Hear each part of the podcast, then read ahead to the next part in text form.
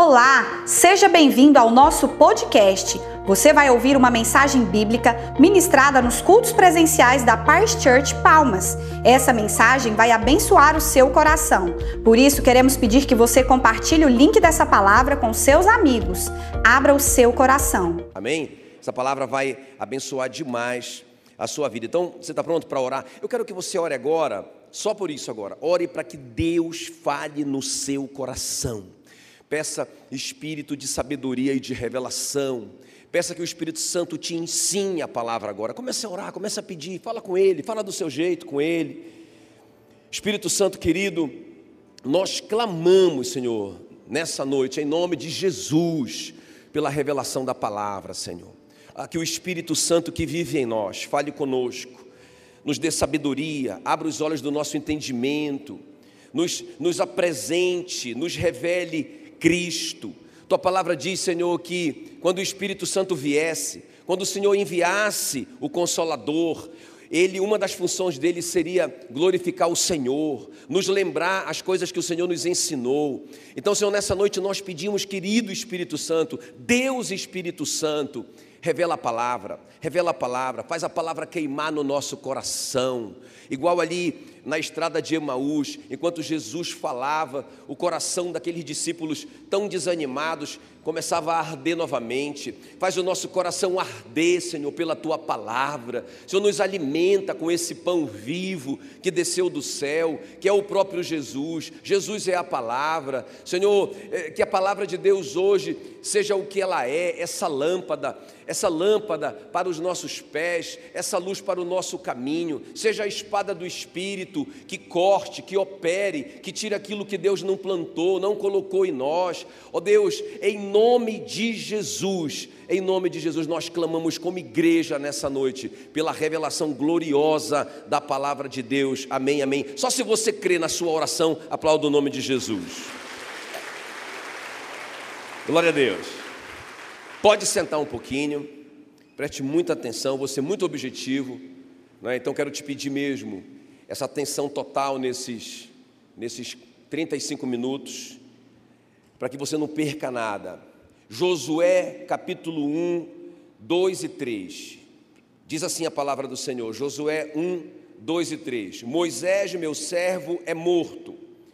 Dispõe-te agora Deus falando com Josué: Dispõe-te agora, passa esse Jordão, tu e todo este povo, a terra que eu dou. Diga comigo, a terra que eu dou.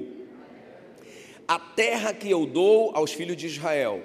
Todo lugar que pisar a planta do vosso pé, vou-lo tenho dado, como eu prometi a Moisés. Irmãos, olha, sabe assim, revelação.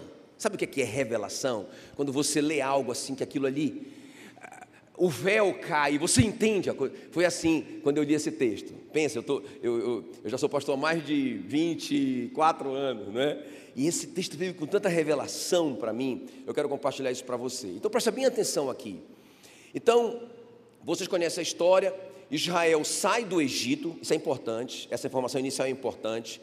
Eles saem do Egito com mão, com mão poderosa, Deus praticamente destrói ali o Egito, eles atravessam o Mar Vermelho, atravessam o deserto, é, chegam ali no Jordão, o Jordão se abre para eles passarem, que coisa mais linda! Quando eles chegam ali na primeira cidade que é Jericó, tem uma muralha intransponível, mas sobrenaturalmente aquela muralha cai debaixo do poder de Deus, coisa mais linda, coisa mais linda, só milagre. Eram doze tribos, mas irmãos, olha o que aconteceu aqui. Depois de muitos anos, que eles passaram todo esse processo, desde o Egito até a conquista da terra. Depois de muitos anos, agora o Josué já está muito velhinho, já está muito velhinho, final de carreira, o Josué reúne toda a nação e dá uma dura neles. Olha só o que ele vai dizer, Josué 18, versículo 3. Até quando sereis remissos? Essa palavra remissos no Strongs significa relaxado, frouxo ou preguiçoso.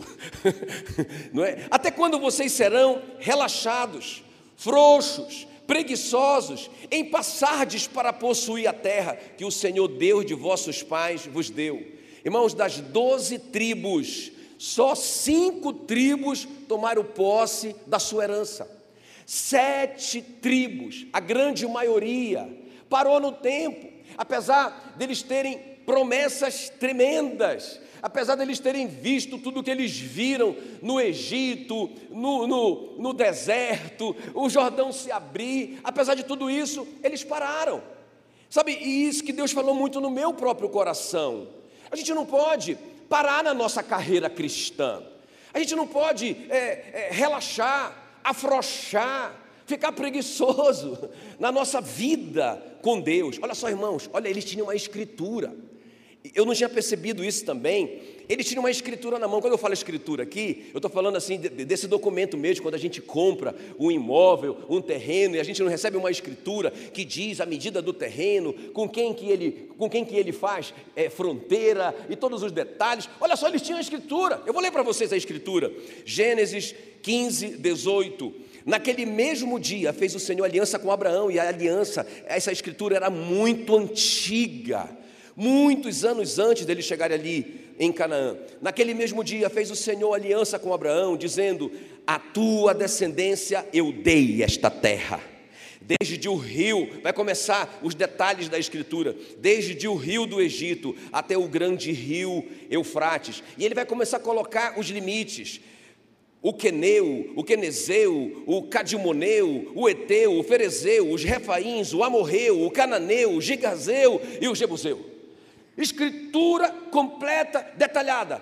Toma na tua mão. E eles têm a escritura na mão, eles sabem o que Deus prometeu, eles sabem quem prometeu, ele sabe que quem prometeu, ele sabe que quem deu a escritura tem autoridade para dar a escritura, porque de repente você tem uma escritura, mas essa escritura pode ser falsa, ou você tem uma escritura e ela está ali meio enrolada, tem outro dono no negócio, mas essa escritura foi dada pelo próprio Deus. Será que ele tem autoridade para dar uma escritura? Olha o que diz Salmo 89, 11: Teus são os céus, tua é a terra, o mundo e a sua plenitude, ou seja, tudo que tem no mundo é teu, tu os fundaste. Dá uma salva de palmas para ele.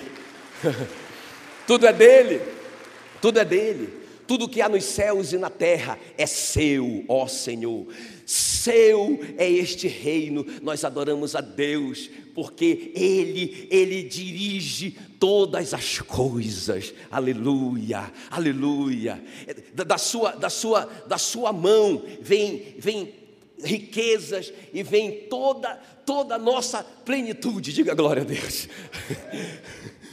Irmãos, agora veja bem, eles têm essa escritura, eles entram na terra, eles fazem a coisa certa, mas aí eles eles param no tempo. Agora o que é que isso tem a ver com a gente? É sobre isso que eu quero conversar com vocês hoje à noite. Que me presta bem atenção. Romanos 8, 17 diz assim: Ora, se somos filhos, tem algum filho de Deus aqui hoje à noite? Deixa eu ver, alguns filhos de Deus. Se nós somos filhos, também nós somos herdeiros de Deus. Herdeiros de Deus e co-herdeiros com Cristo Jesus. Ou seja, nós não, so, nós não só somos herdeiros de Deus, mas nós somos co-herdeiros com Cristo. O que significa isso? Ou seja, tudo o que Deus deu para Cristo, tudo que Cristo conquistou na cruz, se eu sou co-herdeiro com Ele, é direito meu, é minha herança. Então diga assim: eu sou um herdeiro. Diga assim: eu também tenho uma escritura. Quem está me entendendo? Eu também tenho uma terra para tomar posse. Eu não posso parar no meio do caminho. É sobre isso que eu quero falar com vocês hoje à noite. É? Eu estava lendo, eu estava lendo Mateus 11. Vocês conhecem bem esse texto. Olha, olha só, quer ver? Presta atenção como a gente, às vezes a gente pisa na bola. Mateus 11, 28. Vinde a mim, todos vós que estão cansados e sobrecarregados, e eu vos aliviarei. Sabia que muitos crentes param aqui? Ah, o alívio é o paliativo. Deus dá o alívio. Então, veja bem, eles saem do Egito. Ah, eles saíram do Egito. Eles não estão mais debaixo da escravidão, que alívio. Mas não é o descanso completo ainda. Quem está me entendendo? Eles passam pelo deserto, eles atravessam o Jordão, mas não acabou ainda. Eles precisam conquistar a sua herança. Ali é a plenitude, ali é o descanso. Quer ver? Olha só, Mateus 11, 28. Vinde a mim os que, os que estão cansados e sobre, sobrecarregados, e eu vos aliviarei. Olha o 29 que a gente, que a gente deixa para lá. Tomai sobre vós o meu jugo e aprendei de mim, que sou manso e humilde de coração, e achareis descanso para a vossa alma. Esse é o alvo final. Eu tenho que tomar o jugo, ou seja, eu tenho que. Jesus, ah, sabe qual que era a comida de Jesus? Ele disse: fazer a obra do meu Pai. A comida de Jesus era salvar o perdido. A comida de Jesus era resolver o problema do pecado do homem. Então, quando eu tomo esse jugo sobre mim, ah, esse aí é o, é, é o, é o crente, é o crente que está já ficando rapaz, ficando maduro, crescendo. Não é só o crente que toma remédio para não doer. Não é só o crente que vive buscando uma bênção, um alíviozinho para resolver o seu problema pessoal. Mas o crente maduro é o crente que toma o jugo de Jesus. Quem está entendendo?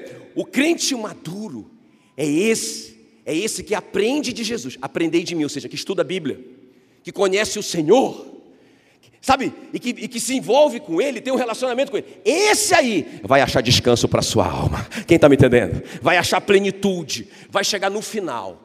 Amém, queridos, da sua missão. Então, o que é que eu quero conversar com vocês hoje? Qual que é o nosso tema hoje à noite?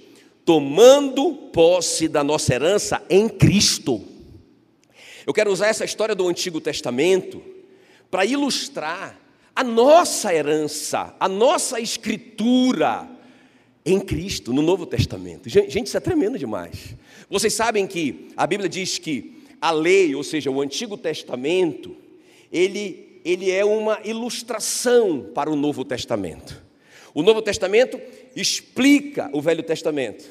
E o Velho Testamento ilustra, é uma tipologia, uma figura do Novo Testamento. Então, através dessa figura aqui, da conquista da terra prometida, nós vamos, nós vamos aprender a tomar posse da nossa herança em Cristo Jesus. Quem está pronto? Quem está pronto? Aleluia, aleluia. Então vamos lá comigo. Irmão, nós não podemos deixar passar essas coisas, como esse povo aqui que ficou com preguiça, esse povo que relaxou, esse povo que ficou remisso e não tomaram posse da terra, apesar da Escritura apesar do caráter daquele que deu a escritura. Olha só, eles estão com papel na mão e não tomam posse da terra. Então vamos ver, a primeira coisa que a gente tem que tomar posse no Novo Testamento, que foram coisas que Jesus conquistou para nós na cruz. Diga comigo, justificação. Não, agora fala com fé, justificação. Olha o que diz aqui, irmão, segunda carta aos Coríntios 5, 21. Aquele que não conheceu o pecado é Jesus. Ele não pecou, ele, Deus, Deus Pai, o fez pecado por nós ou em nosso lugar, para que nele, em Jesus, nós fôssemos feitos a justiça de Deus. Irmãos, isso aqui é uma herança, tá? você tem a escritura disso. Você é a justiça de Deus. Eu não sei se você consegue compreender isso.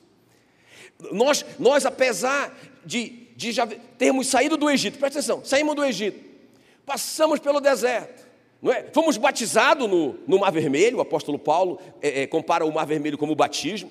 Então nós saímos do Egito, aceitamos Jesus, aí nós fomos batizados no Mar Vermelho, atravessamos o deserto, começamos a experimentar alguns milagres na nossa vida cristã, maravilha. Aí nós chegamos no Jordão, o Jordão se abriu, nós entramos. Aí nós chegamos em Canaã, chegamos na nossa terra, mas aí paramos de evoluir, paramos de crescer. Não, irmãos, nós temos que avançar. Então nós precisamos entender isso, que olha, eu eu fui justificado pelo sangue de Jesus. Ele se fez pecado no meu lugar para que eu fosse feito a justiça de Deus. Então eu não posso é, pensar como um bebezinho. Ah, então eu pequei. Ah, agora eu não mereço mais nada. Nós nunca vamos merecer mesmo. Então, irmãos, diga assim: Eu sou a justiça de Deus. Ele é fiel e justo para perdoar os seus pecados e purificar toda a injustiça. Não só o pecado, mas também a injustiça. Eu vou ilustrar para você entender o que é, é a justificação. Vamos dizer que o, o, o Cris está me devendo um dinheiro, um, um dinheiro alto. Bom, para mim, 20 mil reais é muito, né? É, para outro não é nada, mas para mim é muito. O Cris está me devendo 20 mil. 20 mil. Aí aí, Cris, como é que é? Ah, tal. Um ano se passa, dois anos, dez anos se passam e o Cris não me paga. Eu falo assim para o Cris: Cris, é o seguinte, cara, nós somos crentes, nós somos amigos, eu te perdoo essa dívida. Você não me deve mais nada, você está perdoado. Isso é perdão de pecado. O que, que seria justificação? Justificação seria eu continuar sendo amigo do Cristo, e daqui a um tempo, o Cristo falar assim para mim, pastor, só me presta 20 mil? e eu esquecer aqueles 20, aqueles, aqueles 10 anos de sofrimento e dizer, Cris, eu te considero uma pessoa justa, eu te considero uma pessoa honesta, apesar de tudo. Toma, eu te empresto de novo. Isso é justificação. Foi isso que Deus fez conosco. Ele não apenas nos perdoou os nossos pecados, ele disse assim: Você, João Paulo, é justo, porque você está, você está junto com meu filho. Quando você vem na minha presença, você vem junto com ele. Eu te considero junto, eu te considero justo. Agora, qual que é a aplicação prática disso na nossa vida? Está aqui em Efésios 3,12. O que, que eu ganho com isso? Aqui na terra, por estarmos unidos com Cristo, por meio da nossa fé nele, nós temos a ousadia ou a coragem de nos apresentarmos na presença de Deus com toda a confiança. Isso é sua herança. Apesar de você, você pode entrar com confiança, porque você foi feito justiça de Deus. Eu não sei se você entende isso. Irmãos, isso é maior do que o, o carro novo que você quer, do que a casa dos seus sonhos. Isso é maior do que qualquer negócio que você possa conquistar. Porque se você entender, se você tiver a, a revelação, rapaz, ah, então Satanás não pode mais me enganar, porque eu sou a justiça. Ah, então eu posso pecar à vontade? Não. Quando você entende isso, você, você não quer mais pecar. E quando você peca, você conserta imediatamente isso com Deus em nome de Jesus. Diga assim: Eu sou a justiça de Deus. Essa é sua herança. Tome posse disso hoje à noite, em nome de Jesus. Aleluia. Agora, a segunda coisa aqui, irmãos, que nós temos que tomar posse como nossa herança no Novo Testamento, a filiação. Olha o que diz João 1,12. Mas a todos quantos o receberam, deu-lhes o poder de serem feitos Grita aí, de serem feitos filhos de Deus, a saber, aos que creem no seu nome. Então, irmãos, a filiação é, é muito poderosa. Olha, toda vez que eu penso nisso, é, é, eu me emociono, porque eu tenho filhos. Quantos têm filhos aqui? E eu sei, irmãos, o poder que eles exercem sobre mim. Tem algum pai? Deixa eu ver, só os pais, pais e mães, pais e mães, levanta aí, tá? Deixa eu perguntar para vocês, sejam honestos. É, quantos de vocês já foram entristecidos por um filho ou uma filha? Ah. Agora, isso não fez com que vocês abandonassem os seus filhos, mandassem eles ir embora. Sabe por quê? Porque eles são filhos. Quem está me entendendo? Né? Quando ele diz assim, olha, é, se vocês são filhos, vocês são herdeiros. Ele não diz assim, olha, se vocês forem filhos bonzinhos, se vocês forem filhos perfeitos, se vocês forem filhos maduros, aí vocês são herdeiros, vocês vão merecer uma herança. Hum, hum, hum. Vocês são filhos. Às vezes a gente não fica indignado aqui na sociedade quando um filho, é, é, sei lá, mal, um filho que não honrava o pai, um filho que foi sempre rebelde, aí morre o pai, morre, morre a mãe. E aquele filho vai receber a herança daquele pai que ele sempre desonrou. Aí a gente fica indignado, mas ele é filho. Quem está me entendendo? Irmãos, nós precisamos entender isso no nosso coração. O filho pródigo entendeu isso. Ele fez muita coisa errada, muita coisa errada, mas ele, a Bíblia diz que ele caiu em si e pensou: puxa vida, quantos trabalhadores do meu pai vivem melhor do que eu? Eu sei o que eu vou fazer, eu vou voltar para a casa do meu pai. E eu tenho certeza que, ainda que seja como um escravo, ele vai me aceitar. Eu tenho fé no meu pai. Eu tenho fé no amor do meu pai. E aí ele chega na presença do pai dele e ele diz: Pai, eu pequei contra o Senhor e contra Deus. Eu já não sou digno de ser chamado teu filho. Me faça como um dos teus trabalhadores. Aí o que, é que o pai responde para ele, irmãos? Não responde nada. O pai começa a gritar. Veja, veja na sua Bíblia. O pai só começa a gritar: depressa, depressa, tragam logo o bezerro cevado. Porque esse meu filho, esse meu filhinho estava morto e reviveu, estava perdido e foi achado. Que tremendo, que tremendo, irmãos. Que. Isso não é só perdão de erro, de pecado, isso é justificação. Tome de volta tudo que era seu, meu filho. Está aqui o anel, está aqui, tá aqui a sandália, está aqui a roupa, está aqui o seu lugar de honra. Você é meu filho e vai ser assim para sempre. Aleluia, diga glória a Deus. Isso é sua herança, isso é seu documento. Isso é sua escritura. Passa essa escritura na cara do diabo. Você é o filhinho do papai. A terceira coisa aqui, irmãos, que a gente recebeu como herança de Cristo na cruz. Olha só, a comunhão. Vamos repetir, vamos repetir as, as, as duas primeiras. Ou as três agora, me ajuda aí. Justificação, diga, eu sou a justiça de Deus. A segunda, a filiação, diga, eu sou o filhinho do papai. e a terceira, e a terceira, qual é a terceira? Comunhão. Olha o que diz 1 Coríntios 3, versículo 16. Não sabeis que sois santuários de Deus e que o Espírito de Deus habita em vós? Meu Deus, meu Deus. Irmãos, eu imagino, você consegue imaginar isso? Que aonde você vai, o Espírito de Deus habita você. Isso não te deixa, sei lá, numa mistura de temor, numa mistura de gratidão, numa, numa, sei lá, não te coloca assim numa atitude de, meu Deus, eu tenho que cuidar. Por isso que o apóstolo Paulo diz: olha, cuidem do corpo de vocês, no sentido assim, de pecado, né? Não se envolvam com essas coisas, porque vocês são o templo do Espírito Santo, onde vocês vão colocar os olhos do Espírito Santo, onde vocês vão colocar as mãos do Espírito Santo, onde vocês vão levar esse templo do Espírito Santo, porque Ele é santo. Sabe, irmãos, isso é tremendo demais. O apóstolo Paulo entendeu isso e ele declara em Gálatas 2:20: Logo, já não sou eu quem vive, mas Cristo vive em mim. Maior é aquele que está em mim do que aquele que está no mundo. Tá, sabe, então Deus não, não, não te protege do céu. Vamos quebrar isso da nossa mente. Não aceita esse engano do diabo.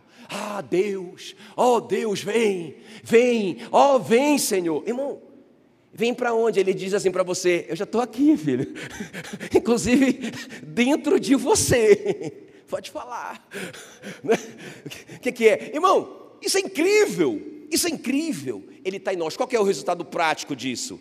Três coisas acontecem aqui na nossa vida prática. Primeiro, Efésios 3,20 diz assim: Olha, aquele que é poderoso para fazer infinitamente mais do que tudo quanto pedimos ou pensamos, conforme o poder que opera em nós. Então a sua oração é poderosa, porque o Espírito Santo está dentro de você. Aquele que te ensina a orar, nós não sabemos orar como convém, mas o Espírito Santo intercede por nós, com gemidos inexprimíveis. Ele está dentro de você.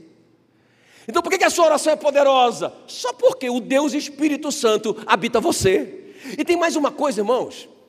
Ele fala assim: olha, vocês não sabem, esse texto que eu li para vocês, vocês não sabem que vocês são o santuário do Deus vivente? Não é casa, uma casa comum, é um santuário. Quando a gente pensa no santuário do Antigo Testamento, irmão, tudo lá era sagrado. Quem lembra disso? Eles produziam, eles faziam um, um, um óleo da unção, que tinha lá as misturas, os, as quantidades que deveria ser misturada. Ninguém poderia imitar aquele óleo, se alguém imitasse, era pena de morte, porque aquele óleo ia ungir os sacerdotes, os reis, mas ia também ungir as coisas do templo, porque o Espírito Santo, o Deus Espírito Santo, estava lá. Só que agora, irmãos, o Deus Espírito Santo escolheu você e chama você de santuário do Deus vivente, por causa da justificação. Então, onde você vai, Ele vai. Onde você chegou, Deus chegou. Por isso que eu não disperso. É, é, Senhor nos despede na paz do Senhor. Eu não disperso ninguém, porque Ele vai comigo. Ele vai em mim. Quem está me entendendo? Isso é tremendo, irmão. Diga assim: essa é minha herança. Diga a justificação. Diga, diga assim, diga assim, eu sou a justiça de Deus. Eu tenho o papel. Eu tenho o papel. Eu tenho a escritura. Está assinada com tinta vermelha pelo sangue de Jesus. Aleluia. Diga assim: Eu sou filhinho do papai. Diga, eu sou filhinho do papai. Não tem vergonha, não. Sou filhinho do papai. Né?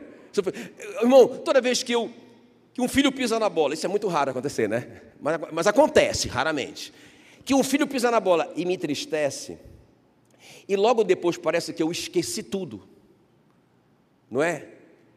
eu penso, meu Deus, se eu que sou mal, a Bíblia diz, não é? Lucas 11, vocês que são maus, sabem dar boas dádivas aos filhos de vocês, quanto mais o Pai Celeste não dará o Espírito Santo àqueles que lhe pedirem. Digo, meu Deus, eu que sou mal, amo, não é? E com esse amor, meus filhos, que, que parece que eu já esqueci o pecado deles, não é? Agora, quanto mais o meu Pai Celeste, é tremendo demais, não é, irmãos? Então, a terceira herança é a comunhão. Deixa eu te falar uma coisa aqui, deixa eu falar um detalhe para a gente passar para o último.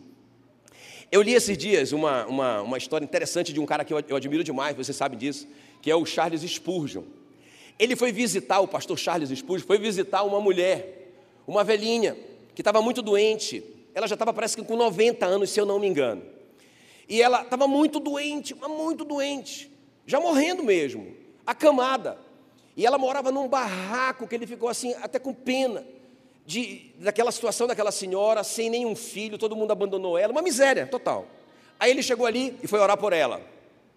Quando ele estava orando por ela, e ele estava despedindo dela, ele viu na parede um, um, um papel, que para ele parecia como uma escritura de um imóvel. Né? Ele perguntou para a velhinha: o que, que significa isso? Aí ela disse: Ah, eu recebi da minha patroa de presente. Eu trabalhei trabalhei com ela desde quando eu era criança, desde quando eu era adolescente. E trabalhei toda a minha vida com ela. Então, quando ela, ela morreu ali no leito de morte, ela me deu essa lembrança, esse papel. Então, eu mandei fazer esse quadro. O Spurgeon disse: Mas a senhora sabe do que se trata esse documento? Ela disse: Não, eu não sei ler. O Spurgeon disse: eu posso levar esse documento e fazer uma investigação nele, porque isso aqui é uma escritura de um imóvel. Ela disse: tá bom, pastor. E o Spurgeon levou e descobriu que a condessa, para quem ela trabalhou por toda a vida, deixou um castelo para ela. A história é real. Deixou um castelo para ela. Essa mulher viveu o resto da vida dela na miséria total, sendo milionária. Irmãos, eu penso que muitos de nós, cristãos, crentes, que saíram do Egito, que foram batizados no Mar Vermelho, que têm vencido tantas coisas no deserto, que atravessaram o Jordão, que viram a muralha cair, que entraram em Canaã, pararam de crescer, pararam de tomar o jugo de Jesus, pararam de, de, de aprender dele pararam de buscar o descanso total, a vitória total, a plenitude total. E eu, eu creio que o Yeshua, o Josué, o Jesus, o nosso Senhor, está vindo hoje aqui à noite dizendo assim para nós: Ei, até quando vocês serão remissos em entrar para tomar posse da terra que o Deus de vocês já entregou na mão de vocês? Está aqui o papel.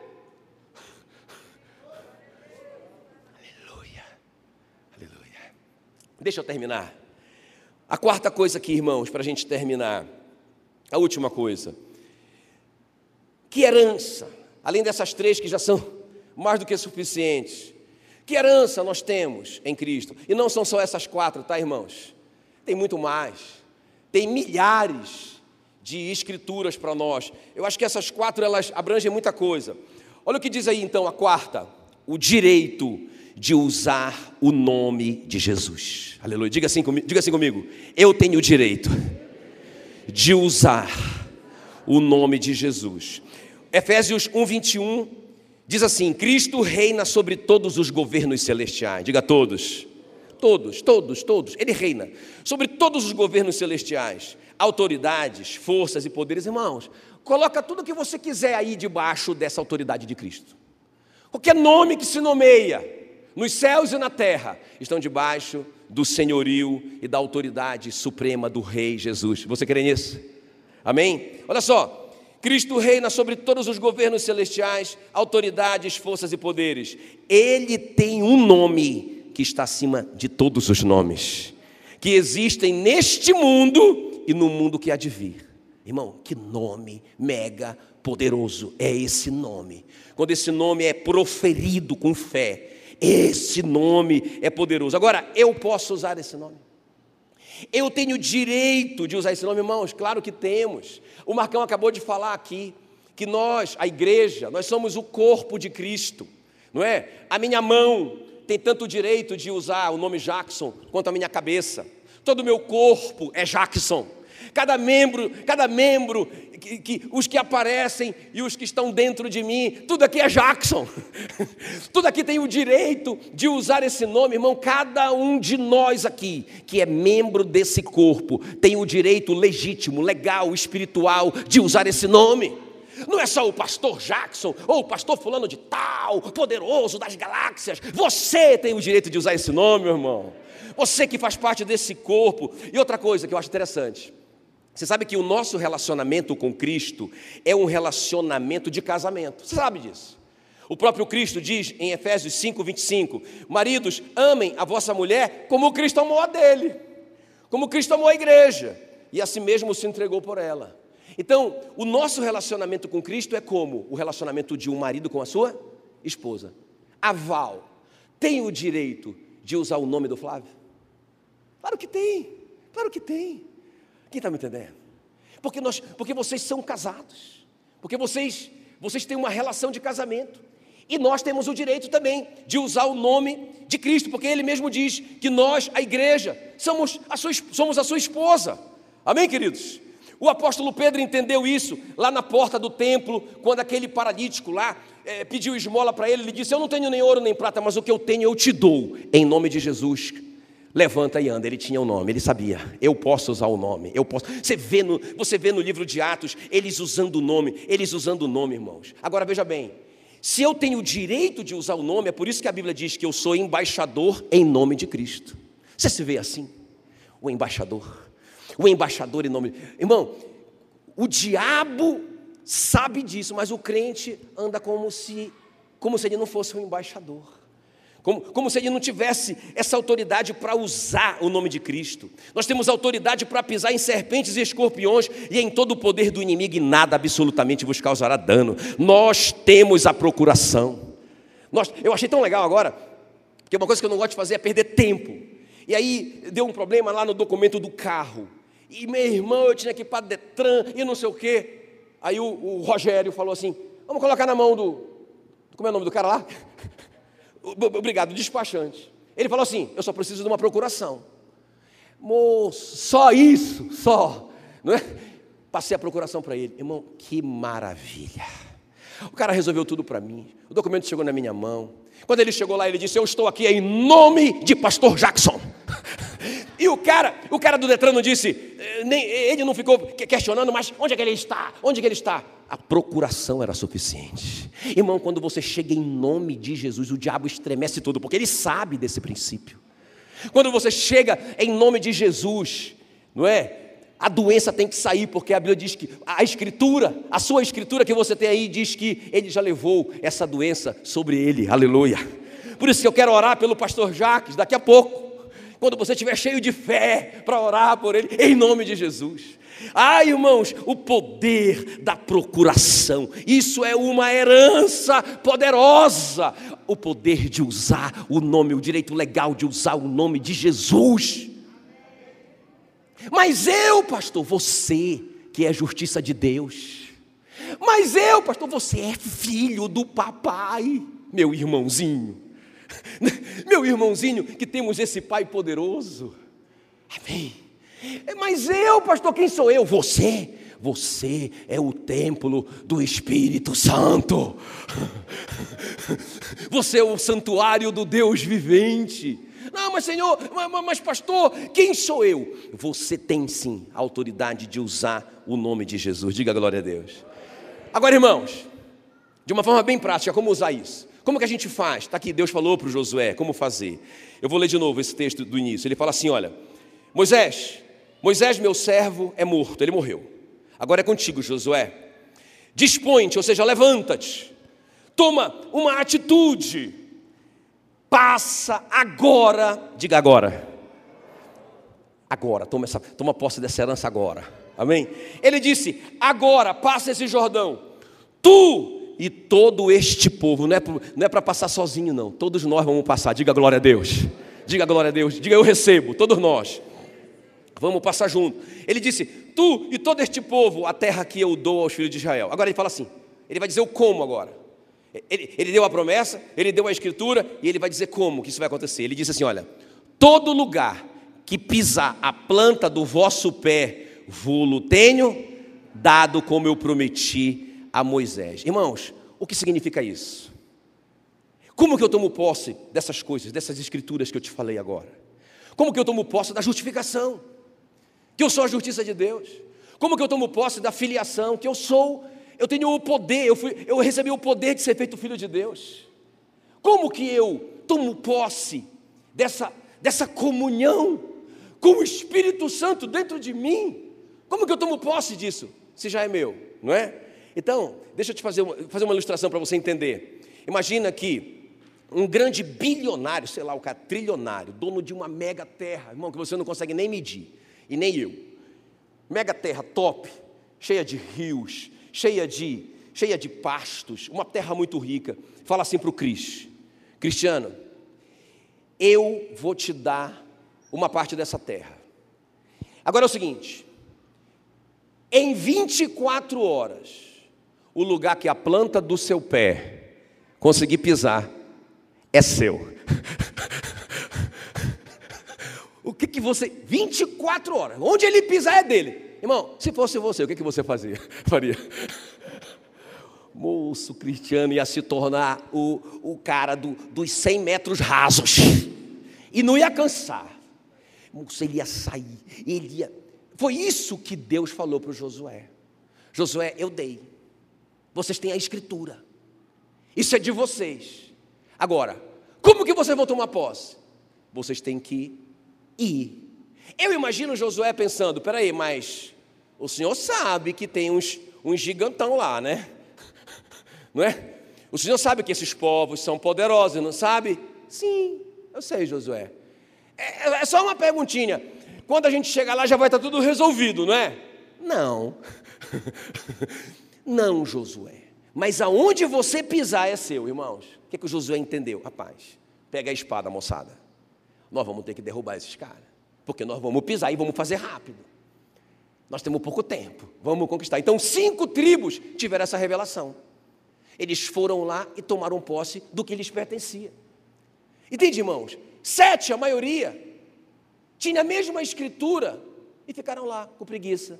Ficaram lá relaxados ficaram lá remissos, ficaram lá esperando alguma coisa acontecer. E sabe, irmão, eu temo pela igreja. Da igreja passar aqui todo esse tempo e a igreja não tomar posse do que ela já recebeu. Agora, agora veja bem, para que que nós precisamos dessas coisas, irmãos?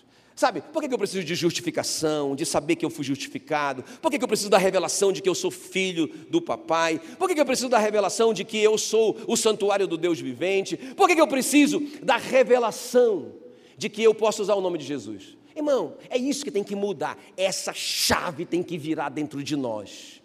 Isso Deus deixou para nós, todo esse poder, porque se nós temos o Espírito Santo dentro de nós, irmãos, nós temos a mente de Cristo. Imagina um crente dizendo assim, eu já ouvi vários crentes falar isso, não, minha mãe sempre dizia mesmo que eu sou meio, eu sou meio devagar. Não é, eu sou, eu sou meio lerdo mesmo. É, olha, eu tenho dificuldade para aprender. Né? Aí, aí vem os diagnósticos, né? as palavras bonitas. Não vou nem falar porque possa. sabe, irmão? Sabe qual que é o seu diagnóstico? Você tem a mente de Cristo. Porque o Espírito do Deus vivente habita você. E você tem que pegar, e você tem que sair e pisar nisso, e sair e tomar posse nisso. Como que eu tomo posse? Ah, ah, eu não vou nem fazer esse concurso, sabe por quê? Porque hum, tem muita gente mais inteligente do que eu. Irmão, vai lá e toma posse. Quem está me entendendo? Ah, não, mas é, é, eu acho que eu sou assim meio sem graça, entende? Por isso que eu acho que alguém vai passar na minha frente ali e vai conseguir esse emprego. Ei, você é o filhinho, a filhinha do papai. Ele te acha a coisa mais linda do mundo.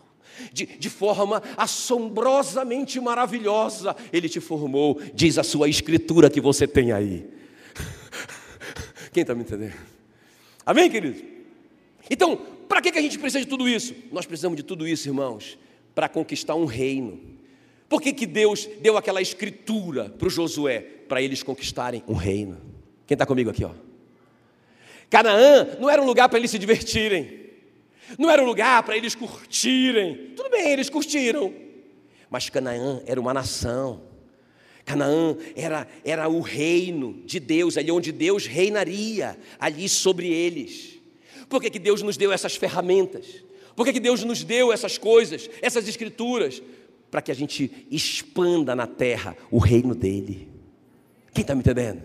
Para isso, é para isso que você foi chamado, aleluia, aleluia. Amém?